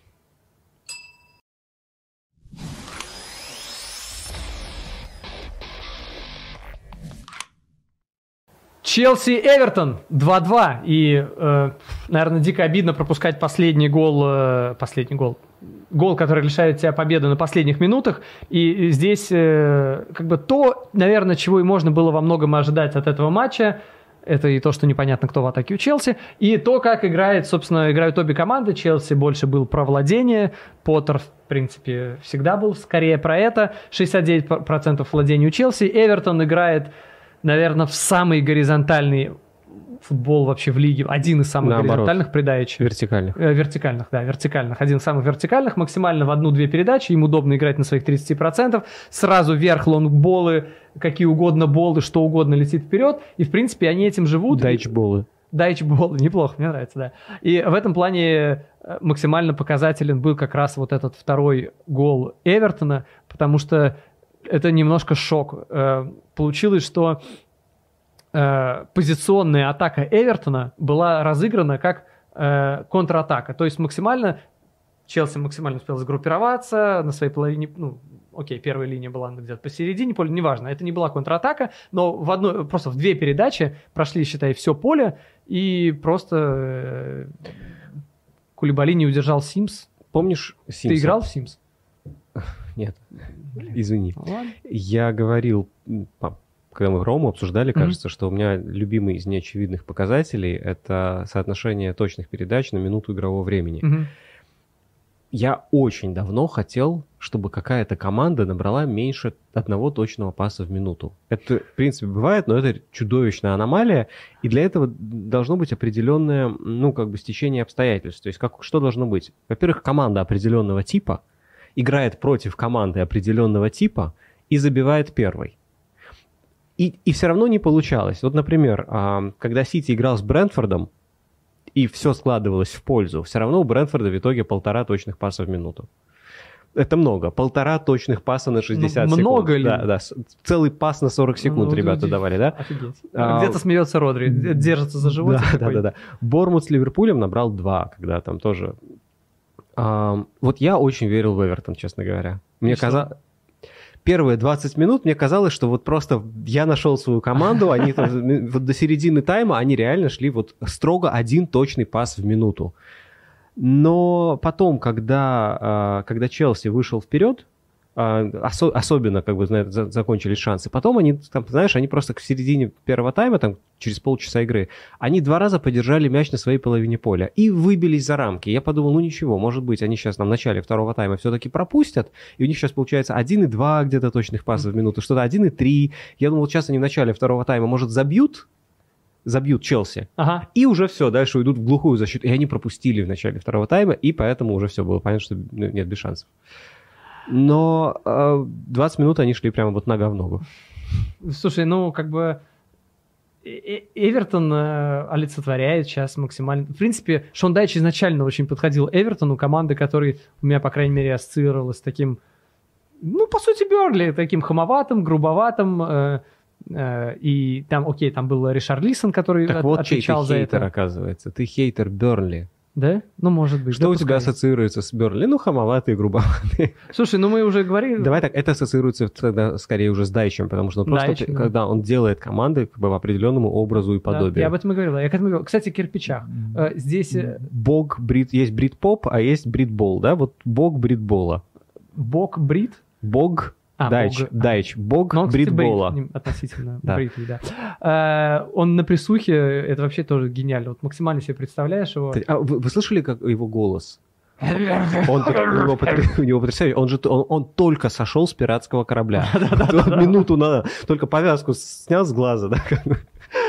Там была такая ситуация, что по ходу матча с Челси там игроки, э, два игрока меняли бутсы в первом тайме. Э, Его спросили, ти- типа, что случилось, там, может быть, обувь как-то плохо подобрали или что-то с газоном. И он такой, да я вообще без понятия, что там было, что вы от меня хотите, Ка- какой ответ вы меня ждете, я вообще этого даже не заметил. Просто наехал, ну, ну, как Ну, бы, нормально. ну, нормальный вопрос ему задали, ну, может, не самый гениальный, ну, ну нормальный, не хамоватый, никакой, ну, допустимый вполне А вопрос. как тренер должен отвечать, чтобы ты был доволен? Чтобы я был доволен, не знаю, может быть, вежливо, хотя нет, что, о чем я говорю, не знаю, ну, просто, а, согласись, большинство бы тренеров отреагировали бы иначе, не сказали, да я вообще не видел, что вы от меня хотите, вот так бы ответил 1% Нет, что вы тренеров. от меня хотите, я согласен, это странно. Ну, типа, я вообще без понятия, что там был. Ну, то, тренеры как-то более... Вот знаешь, в этом плане даже Поттера, когда его Тренеры знают, что нужно лицемерить. И когда... Да, да, э, да. Мауриньо, кстати, очень важную вещь говорил, когда первый раз пришел в Челси. В самый первый раз, в 2005 году. Он говорит, а матч начинается с предматчевой конференции и заканчивается после, после матчевой пресс-конференции. Мгм. И, ну, окей, да. Но к Муринью мы уже, видишь, мы к нему все время возвращаемся, даже не хотя этого. Но он соответствовал своему образу. Давай немножко про, все-таки про Поттера, про Челси. Челси, да. Они я- явно вышли из кризиса, и тут, И тут на вошли, да. Ну, как явно вышли. ну, вышли. Б- Ну, слушай, казалось, что пришли к ситуации... А Ливерпуль явно вышел из кризиса? Да. А, хорошо, ладно. Просто Ливерпуль тогда тем более более явно вышел. Хотя тоже, насколько он вышел, для меня до конца не очевидно. Ну, как сам Клоп говорит, лучше а, проиграть матч, а, понимая, как бы, за счет чего это случилось, чем, выиграть, чем выиграть, не понимая, как тебе это удалось. Ливерпуль в какой-то момент зимой был в состоянии, когда если даже они побеждали, я не очень понимал, за счет чего. А сейчас они в ситуации, когда, ну да, они проиграли, но ты понимаешь, что это не, не по игре, где-то не по делу, где-то не везет. А как бы а игровой рисунок проявился. И да, это не тот пиковый Ливерпуль, что мы от них ждем. Но э, узнаваемый игровой рисунок, который дает, в котором явно достоинство и количество моментов, которые ты получаешь из этого нового обновленного прессинга, оно перевешивает количество недостатков, у них это есть. У Челси с возвращением Чилуэлла и Джеймса, конечно, они получили новую совершенно структуру атаки, когда не только все завязано на Энце Фернандесе, и конечно, все достоинства перевешивают недостатки. Ну, то есть, ну, конечно, Эвертону повезло, о чем говорить. Ну, повезло. Везение есть, да. По, по ним, я, наверное, знаешь, о ком бы еще сказал? Э, Пулишич появился в основе впервые. А кто это? А, извините. Есть такой, короче, футболист. Он как бы, ну, такой в группе атаки. Он, на самом деле, уже относительно давно в Челси. Ну, его можно было не заметить. В общем, он на несколько... Можно было даже сказать, что он фактически дебютировал в основе в этом году. Ну, окей, он там 5 января играл. Норм- нормально, да? Ты берешь, ты берешь Феликса в аренду. Хорошая сделка. Потом думаешь, маловато людей на левом фланге. Возьму Мудрика. А потом вспоминаешь, что у тебя, оказывается, есть Был- Пулишич. И был Стерлинг еще как бы куплен. Стерлинг все-таки справа должен играть, поэтому мне Но кажется... он играл слева. Но он играл с- ну, в Поттер. Ну да, ну...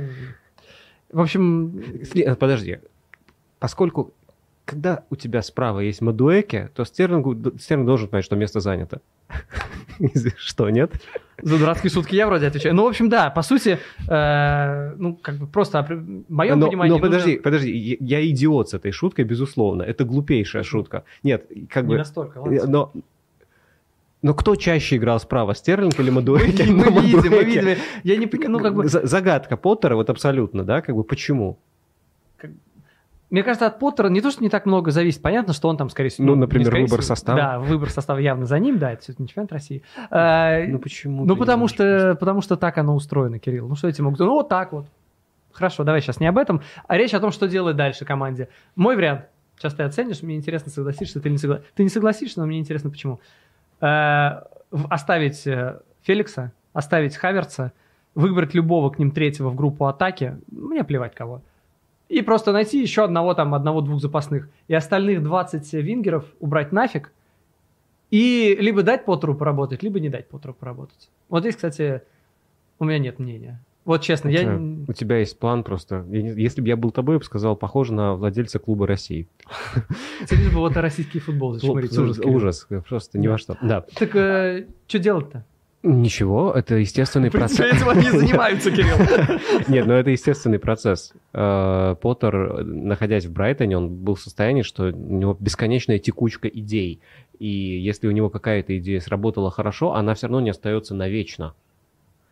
А он продолжает думать дальше и придумывать дальше. Кстати, что-то подобное делал Эмери в Арсенале.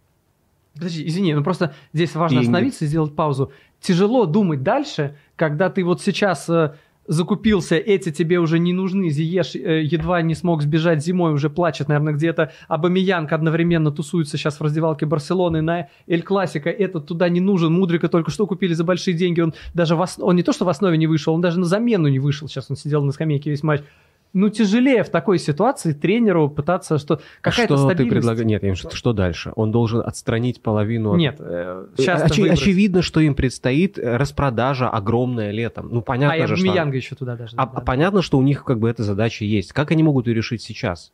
Сейчас они уже, ну, как бы, ну, не, не облажались. Я думаю, что это скорее как издержки подхода. Ну, то есть, как бы, условно, да, я не знаю, как сказать. Ну, то есть, когда испанцы возили золото из Нового Света, они, как бы все прикинув, стали возить его на больших галеонах, больших многопушечных кораблях, которые были медленными, на них там условно их легко догнать, можно было там устроить на них засаду своего рода. Но они для того, что большой тяжело вооруженный корабль, у него есть большие издержки, но это там плюсы все равно перевешивают, да. В то же время, как пираты в свое время тоже пришли к выводу, что лучше корабли маленькие, но более быстроходные. Я думаю, что вот когда Челси делал свою зимнюю закупку, они понимали, что у них будет 30 человек и всем не хватит места даже на скамейке. Скамейка слишком короткая. Да, понимали, но это издержки. Они хотели получить почему-то, не до конца понимаю почему, они хотели получить э, костяк из которого можно выбирать за один год. Они так хотели это получить, чтобы тренер познакомился с огромной кучей игроков и смог составить себе команду на следующий сезон как бы немного заранее.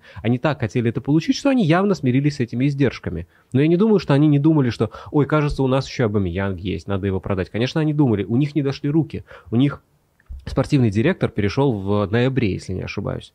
А уже в декабре, да, как бы началась эта оптовая закупка номер два.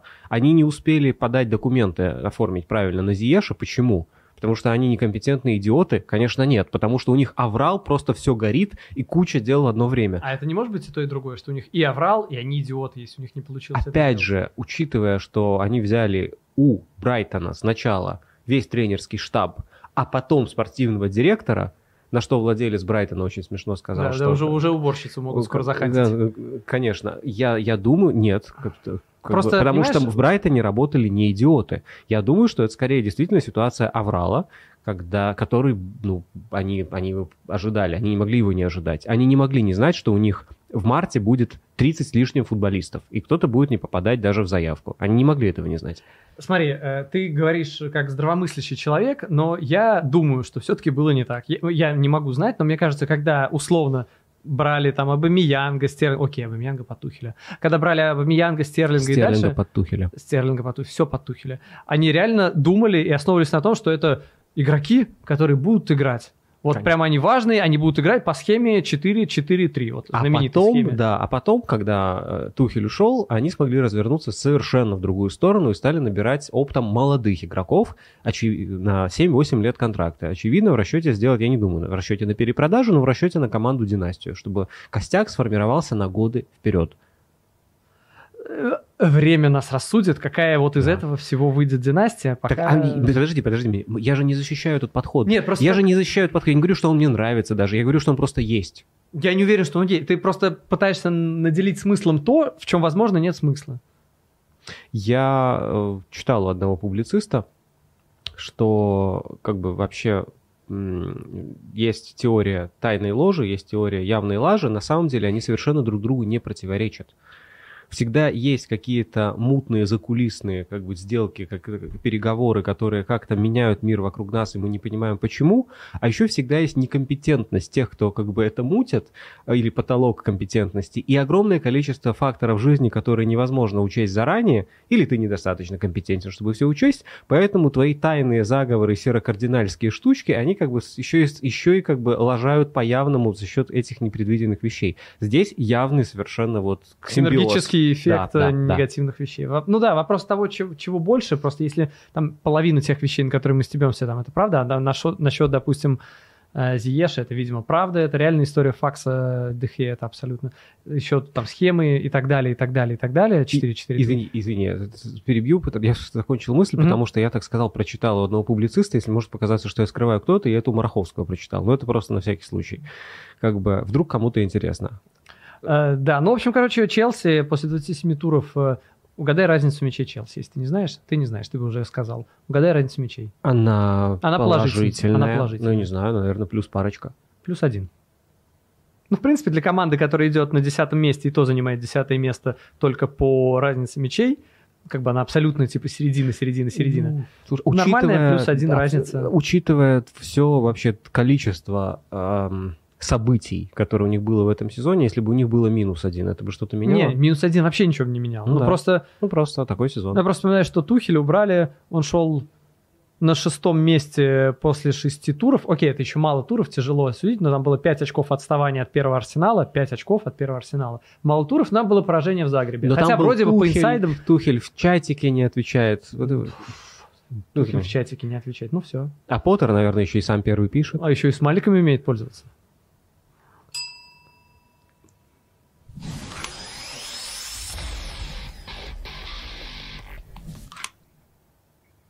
Барселона, Реал 2-1. Вот мы и дошли до этого матча. Был такой матч. Наверное, все-таки его стоило включить э, в то, что мы сегодня разбираем. Ну, Прости, Бавария. У да, нас прости. был выбор, Ну, да, или может Барселона. Может, мы да. потом чуть про нее скажем. В общем, э, много-много-много чего в этом матче случилось, кто чего сказал, кто что сделал. Наверное, начать стоит с того, что Арауха, возможно, лучший центральный защитник в Европе на данный момент, или один из лучших, скорее всего, один из лучших, окей, э, был сдвинут на фланг э, под Винисиуса, и Бальде с правого фланга, соответственно, да? В цент- э, Подожди, Кюнде. Чу- Кюнде, Кюнде, да, соответственно, в центр. И это такой, «О, вот ты не сможешь его сдержать, Кюнде, ты его не сможешь держать, вот Араух сможет. И опять же, я слышал разные оценки, что удалось Арауха, не удалось, и даже если от- забудем про гол, мне кажется, скорее не удалось. Да ладно. Да, потому что там ну, он его проходил. Вот у меня просто в голове пару раз в памяти, как он его проходил. И, и окей, еще этот гол. Ну, потому что этот гол э, у меня... Ну, мне кажется, знаешь, он как будто немножко выключился. У тебя не было такого ощущения, что вот он сыграл головой, срезал мяч в свои ворота, как будто вот, наверное, я не знаю, на нем сказалось то, что он на непривычной позиции играет для себя или не сказалось, или, может быть, он мог... Да, в принципе, он, наверное, мог и если бы остался в центре обороны играть, он вполне мог бы э, ситуативно по эпизоду оказаться в такой же ситуации, в таком же месте, где он срезает себе ворота. Даже центральным защитником вот то же самое, такой же эпизод с ним вполне мог случиться, наверное. Извини, нет. Не мог? Нет, ну просто я последовательно не согласен. Давай, да, давай. Извини. Ам, во-первых, нет, а, он не выключился. Во-вторых, нет, он... Сейчас, ну я даже не знаю, с чего начать. Подожди, хорошо, не выключи. Давай Подожди, начнем с этого. давай Как не Он ты- смотрел... Ты, сначала сказал, что он в целом не справился по ходу матча. Нет, конечно, он в целом справился по ходу матча, и мы, наверное, об этом тоже сейчас поговорим. В этом конкретном эпизоде плохо защищалась Барселона в целом, вся команда. А Венисиус повел себя достаточно умно, он э, рванул туда-назад, то есть как бы э, явно выманивая Араухо. И Арауха, естественно, за ним шел. Это его игрок, его для этого поставили на фланг. И поэтому он в какой-то момент оказался сначала как бы выдернулся, а потом сходу вернулся обратно. А в этот момент подключился по флангу Начо, и на протяжении всех 10 секунд эпизода, вот сейчас очень не хватает видоса, конечно, на протяжении всех 10 секунд эпизода он был тупо один. Его Где? даже не... На углу штрафной. Офигеть. Как бы, и Барселона, ну не на углу штрафной, ближе к бровке, но смысл в том, что он даже не поучаствовал в атаке, но он там был. И тот мо- момент, когда Венисиус отдавал кросс в штрафную, это был плохой кросс. Там один стоял Бензема в центре штрафной, и это было неправильное решение. Нужно было играть через Начо и выцеливать подачу, а не давать ее из борьбы. То есть плохо играла Барселона в этом эпизоде в целом защита. А Рауха как раз не играл плохо. Ну, Он Подожди, э, они вынудили сыграть Венисиуса не оптимально. Может быть, они не так плохо сыграли? Это сделали не они, это сделал Араухо. И принятие решений было целиком на Венисиусе, который мог отдавать в одну сторону, мог отдавать в другую. Не обязательно было загонять себя в ситуацию, когда ты уже, вот у тебя уже лицевая, а вот Он сам тебя- не уперся зачем-то реально. Ну, я говорю, это Да. было не оптимально. Это гол, это чистейшее стечение обстоятельств, в котором защищалась Барселона в целом плохо, поэтому момент был структурно опасный, но с голом повезло, и это точно не вина Арауха. Это первое. А, подожди, давай здесь просто коротко добавим. Не вина Арауха, он не выключился, он не смотрел на мяч в этой ситуации даже. Он, ну, он, смотрел куда еще раз, перед собой он на- вообще на должен был заворотную. находиться в этот момент, как бы другие игроки Барселоны запутались, и ему приходилось не играть плотно по Венисиусу, а в какой-то момент начать страховать по Венисиусу, что как бы это, это уже немножко неправильно. Нет, ну даже в этой ситуации, если ему в этой ситуации ты ему пред- как бы предъявляешь, что он что? что у он выключился из эпизода, да, он а, не там, где должен был оказаться, другие сыграли плохо, это но мельч- все равно... Это мельчайшая ерунда. Это ре- как бы рикошет такого рода, там какой-то сантиметровый, которых по 20 за игру. Мы не можем из-за этого говорить, что он плохо сыграл в эпизоде. М, Как раз в эпизоде, если он мог не выключиться и не срезать мяч в свои ворота, ну я не знаю, мне кажется, мы не сойдем. Там уникально совершенно мяч. Я согласен, ворота, вероятность это- такого типа супер маленькая, не повезло, безусловно, но и мне кажется, он мог смотреть на мяч, реагировать и успеть от него отвернуться. Это не было такого, что прям в метре. Я Это не было дум- метров с 5-7, он мог не подставлять голову, он мог смотреть на мяч, он мог отреагировать иначе. Ну, окей, ты можешь... Хорошо, давай не ладно, окей, согласимся давай. просто. И дальше. Ты помнишь первый гол Барселоны? Да. Кто подал в штрафную? Э, А? Ра. И там был забавный момент, когда Венисиус его не выпустил. Ну, то есть, когда ты говоришь, кто справился, Арауха справился или нет, нужно понимать, что есть не только Арауха в защите, Венисиус в атаке, но и Арауха в атаке, Не, Венисиус в защите. Это что-то выдумываешь, Ара-. Арауха уже в середине первого тайма сознательно, он стал в стиле Кюнде бе- бегать по бровке и сажать Венисиуса. И Венисиусу приходилось отрабатывать в защите. И Венисиус отрабатывал в защите, ну, не очень. Например, гол. Например, гол. Венисиус не выключился. Венисиус увидел, что Арауха пошел в атаку. И тоже пересмотрите этот эпизод. А, они бегут. Там э, атака вообще началась еще за минуту до гола, и она уже была опасна. Это была третья волна атаки, которая началась изначально с другого фланга. Помнишь, когда Рафини не попал по мячу, он Мгм. отлетел, и вот там его подобрал а, Арауха. Венисиус за ним успел. Венисиус стал за ним играть. Они, то есть они вдвоем побежали к мячу. И это выглядело вот так. Я не знаю, будет меня видно или нет, это выглядело вот так. Это Венисиус. Понятно, что один, да. Он Хотя, просто- казалось бы, Венисиус быстрый. Он дошел до невидимой линии и сказал, дальше, ребята, без меня. И остановился. А Арауха нет. И Барселона забила в этой атаке. Справился с, с Арауха с Венисиусом. Даже если тогда нет, хотя я считаю, что это не его вина, уже 1-1. Окей. А, а дальше? Все, А. один-один? А дальше, ну, так Венисиус был сильно заметен. Он пару раз эту дуэль выиграл. И за это ему, собственно, как бы, ну, на- на- надо отдать должное. Он действительно пару раз выиграл эту дуэль. Он пару раз сыграл достаточно умно, кстати, не эгоистично. Когда он, вот как в эпизоде с голом, только без такого эффекта, когда он а, уводил, особенно во втором тайме, уводил Арауха в центр, Кунде не очень хорошо реагировал на эти эпизоды, не выбегал вовремя на бровку, и Родриго, который играл якобы десятку, а по факту сваливался на фланг, получал свободу в зоне Венисиуса на левой бровке. Его не успевали встречать, потому что Арауха оттуда уходил за Венисиусом, Кунде не успевал вовремя выдвинуться, а еще и если Минди, э, до него Начо, а потом Минди поддерживал атаку, Рафини не, не успевал за ним вернуться. Вот в этом плане Венисиус молодец. Один раз он хорошо проскочил мимо Арауха, и тоже возник какой-то полумомент. То есть у него были эпизоды, я не могу сказать, что Арауха там, держал в кармане Венисиуса. Но то, что он эту дуэль выиграл там в 80% случаев, да, конечно, он выиграл эту дуэль в 80% случаев. Ладно, мы слишком много говорим об эпизоде, давай чуть более каких-то общих вещах тоже хочется спросить. Э, у меня создалось впечатление, что Барса... Барса была лучше. Э, для меня Барса была лучше там первый час, и, наверное, вот во вторая половина второго тайма мне показалось, что там Реал был лучше уже. Но э, вопрос в другом. Нет ли такого, что Барса стала лучше и создавал лучшие моменты в несвойственном себе футболе, что вот я вспоминаю, Кристенсен бил головой, сумасшедший удар головой был у Рафинии. Да. А, а где вот эти низом проникающие комбинации? Я вот думал, это за счет них. Точное очень наблюдение. То есть я просто единственное, как бы я не могу согласиться, что Барса была лучше, потому что мне очень понравился Реал на самом деле. И Весь мне... матч? А, нет, но значительную его часть, mm-hmm. большую часть. И то, о чем ты говоришь, это как раз то, чем мне Реал понравился. Они играли не в своей типичной манере. Им некуда было деваться, им нужна была победа. Поэтому они начали... Они не взрывались прессингом, как они это делают обычно. Они прессинговали весь матч. Схема 4-2-3-1 с тем, чтобы Модрич накрывал Бускетса, это... Модрич вообще была двойная роль. Он же выдвигался еще и в линию к Бензема, чтобы сыграть по второму центральному. И заодно перекрывал линию паса на Бускетса. Это очень дерзко давать 37-летнему Модричу двойную нагрузку в прессинге, но они же справлялись.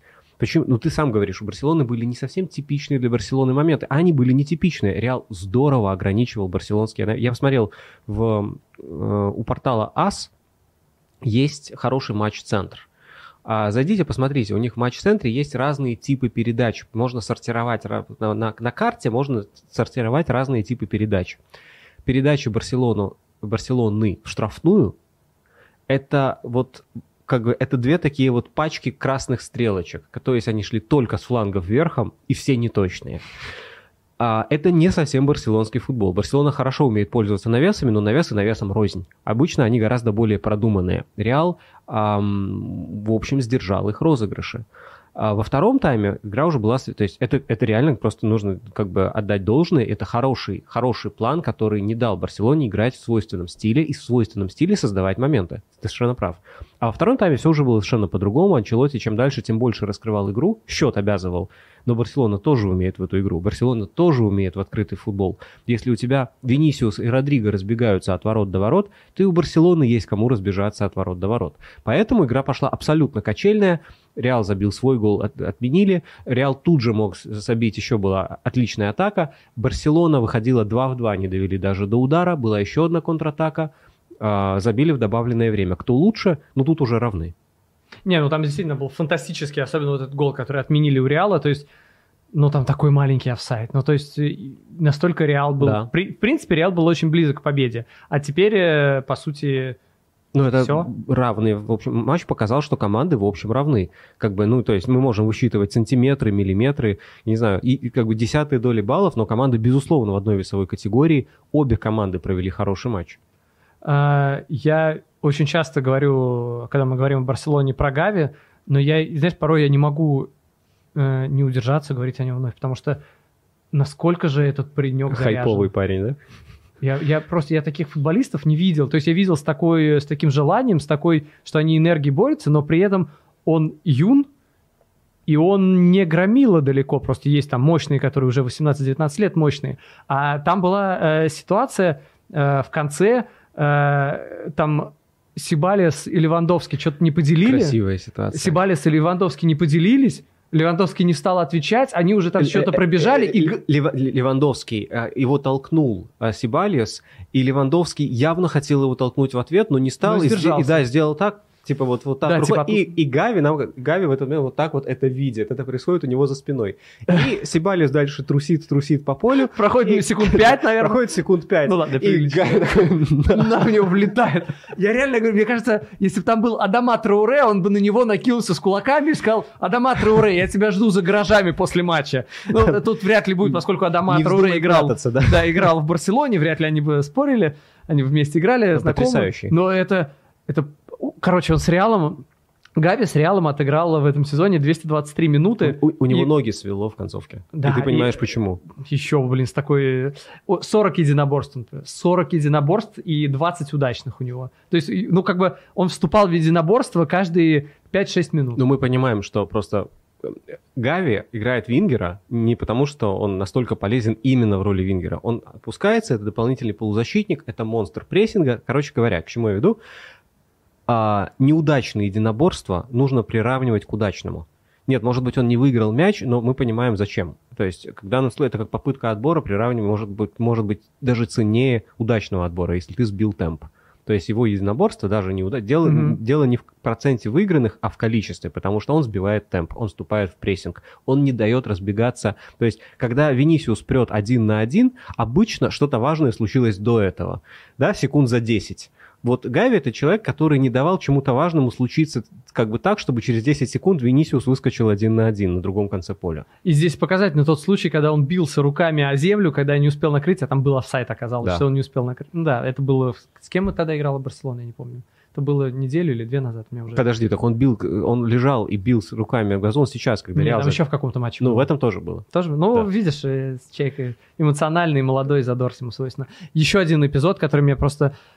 Вот тоже, я не понял, я понимаю, что это типа супер мелочь, но мне про- просто интересно понять психологию. На 94-й минуте так сложилось, что в этот момент Реал проигрывал, и ему, ну, вообще-то, как бы хорошо было бы сделать из 2-1, сделать 2-2, сделать ничью, очевидно. И Асенсио в этот момент, там был фол Реала, Асенсио берет, отбрасывает мяч. То есть тянет время в пользу Барселоны, когда его команда проигрывает, он берет мяч и отбрасывает. Ну, это он... Нет, я- был я- фол, по-моему, Кровахаля, я, по-моему, я не помню кого, э, и э, на фланге, который был ближе к трансляции. И, и он э, отбросил мяч, хотя это было в пол- Вот я просто общался недавно с российским судьей, самым известным из ныне Подожди, подожди, работающих. подожди. Ты что, собираешься приводить чемпионат России в каком-то позитивном Да. контексте? Нет. Здесь не позитивным, не негативным, но судья Карасев наш молодец. Он, я его спрашивал, вот объясните мне, почему иногда в футболе э, футболист отбрасывает мяч там на 3 метра и получает за это желтую, а иногда футболист выбивает мяч там на 20 метров и не получает желтую ничего. Несправедливо. Э, Намерения он- разные. Э, ну, он там, да, он объяснил, что важно, там, зафиксирован мяч там или нет, если там это тянут время, еще что-то. Я говорю, ну, понимаешь, что тянут? Всегда же тянут. Он говорит, нет, не всегда. Он говорит, бывают ситуации, я ему тогда не поверил, а вот пришлось теперь, что, типа, даже команда проигрывает, ей надо отыгрываться, и человек выкидывает мяч, отбрасывает его, хотя это вообще ему не нужно, он не имеет смысла тянуть ему время, а он это делает. И вот это живой пример, что человек проигрывает, отбрасывает мяч. Зачем? Почему? Мне очень жаль, что я не видел эпизод. Ну, Я как бы он не то, чтобы суперсильно его отбросил, но он Я- его реально я- отбросил. Нет, я просто думаю, что это может быть или такое суперэмоциональное поведение, это не профессионально, или наоборот суперпрофессиональное поведение, тогда это не эмоции. Это А может в чем был профессионализм? очень просто нельзя дать э, Сопернику мяч быстро, быстро? быстро разыграть, если ты не сел. Нет, я там- не знаю там- просто, там- как там, это Там выглядело. скорее были защитники, Может быть, чем да. не было, на мой взгляд. И, Ну, насколько я помню. То Хотя именно тот фланг может быть для этого. Не знаю, ну просто мне показалось странно. А, вот, э, удивило еще, что Анчелотти сказал после матча, что усомнился в офсайде, и Хави потом тоже этого не понял. Как можно сомневаться в офсайде? Типа ВАР, ну, как бы много претензий к судьям, но Да. ВАР, ну, если был, то был. В принципе, по офсайду... Хавик сказал, как ни странно, просто вот, ну, разложил буквально, да, то есть он сказал, что офсайд это не субъективное понятие. Офсайд либо есть, либо нет. И тут невозможно, воз- ну, как бы, да, так и есть. То есть это не, не усмотрение судьи. И, ну, я тоже удивился. Ну, как бы мы, мы просто мы очень любим все Анчелотти, его невозможно не любить, но в этой ситуации я не знаю, как его защищать. это Чуть-чуть странно. переклинило, чуть-чуть. м, Чуть-чуть. Ну, эмоции. Конечно, не как всегда. э, тренера э, Фулхэма, который начал... э, Сейчас был матч с Манчестер Юнайтед, э, где Фулхэм был э, весь час лучше Манчестер Юнайтед в кубке. Потом Виллиан так случилось, он там хотел коленкой все-таки рукой выбил мяч из пустых ворот. Это и удаление, и пенальти. И в результате Марку Силва... Вот это самое невероятное. Я могу понять Виллиана, хотя оказалось, там от бразильцев можно взять всякое, у них там бывает тоже переклинит. Марку Сила, судью Кевана, позвали к монитору. Ну, как бы судья по протоколу обязан идти к монитору, если его вызвали. Ну да. Подбегает э, э, тренер э, Фулхэм э, Марку Силва и начинает на него орать, что-то там тыкать пальцем, еще что-то. Кевин достает красную карточку, все, до свидания. Ну, как бы, ты зачем пришел орать? Во-первых, нельзя подходить, когда смотрит повтор, нельзя там смотреть в камеру и так далее. Там было, ну, там, не то, что близко к камере, но все равно он орал на судью. Зачем? Какой смысл? Хотя бы минимальный был. Когда судья даже никакого решения... Возможно, он орал про эпизод, который был до этого. Да, но все равно, но это не имеет случае. смысла. Ну и потом Митрович тоже включил режим самоуничтожения. Вот. Ну и здесь тоже в плане переклинило я просто к тому, что не настолько сильно, как э, в Фулхаме, которые решили выигранный матч просто отдать Манчестеру. Ладно, об этом не будем. Давай Может быть, он это говорил для своих футболистов, ну, если уж пытаться рационализировать. Ну, это как, как Мауриньо на себя все... Ну, ладно. не Нет, для своих футболистов. Ну, то есть, как бы тренер, э, футболисты должны в любом случае, важно. Видеть эмоции? А, ну, как бы быть заодно.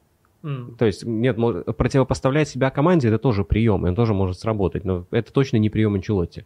То есть, наверное, он показывает, что он заодно с командой, как бы вот, Да. Давай напоследок чуть-чуть скажем э, про Баварию. Буквально два слова, потому что я вот а, открываю себе... буквально два Да. слова, да. Наполе плюс 19 очков, Барселона плюс 12, Бенфика плюс 10, Арсенал плюс 8, ПСЖ плюс 7, Фейнорд плюс 6, Галцарай плюс 6. Ну, окей, везде по набранным. Герма- минус. Дортмунд минус один, да. Ну, я не буду говорить, что плюс один у Дортмунда. Минус один, у- Германия минус один у. Баварии, да. Мы это понимаем. И, э, знаешь, это такой момент, когда ты понимаешь, что Бавария, она, понятно, все равно остается, наверное, фаворитом, но раньше она подходила к очному матчу, а в следующем туре уже Бавария Не, наверное. Боруссия. Она все равно остается фаворитом, но Да. это просто... Это был на удивление слабый матч а, для команды, которая, ну, черт возьми, ну я, ну серьезно, я три дня назад только говорил, что это одна из двух лучших команд в Европе сейчас. И я- это так и есть. Это ну, последнее время это так и есть. Ну, ну ладно, хорошо. Просто здесь та же ситуация, что у Сити Арсенал от точного матча. Просто здесь они всегда к очному матчу подходили. Ну, у нас отрыв плюс 10 очков. Если проиграем очный матч, будет, конечно, только плюс 7. А здесь, прости господи, если они э, очный матч, опять же, один матч из 10 вполне может э, Дортмунд и выиграть э, у Баварии. Там кто-нибудь удалится, мало ли у Баварии, еще что-то случится, пенальти где-то или хороший день.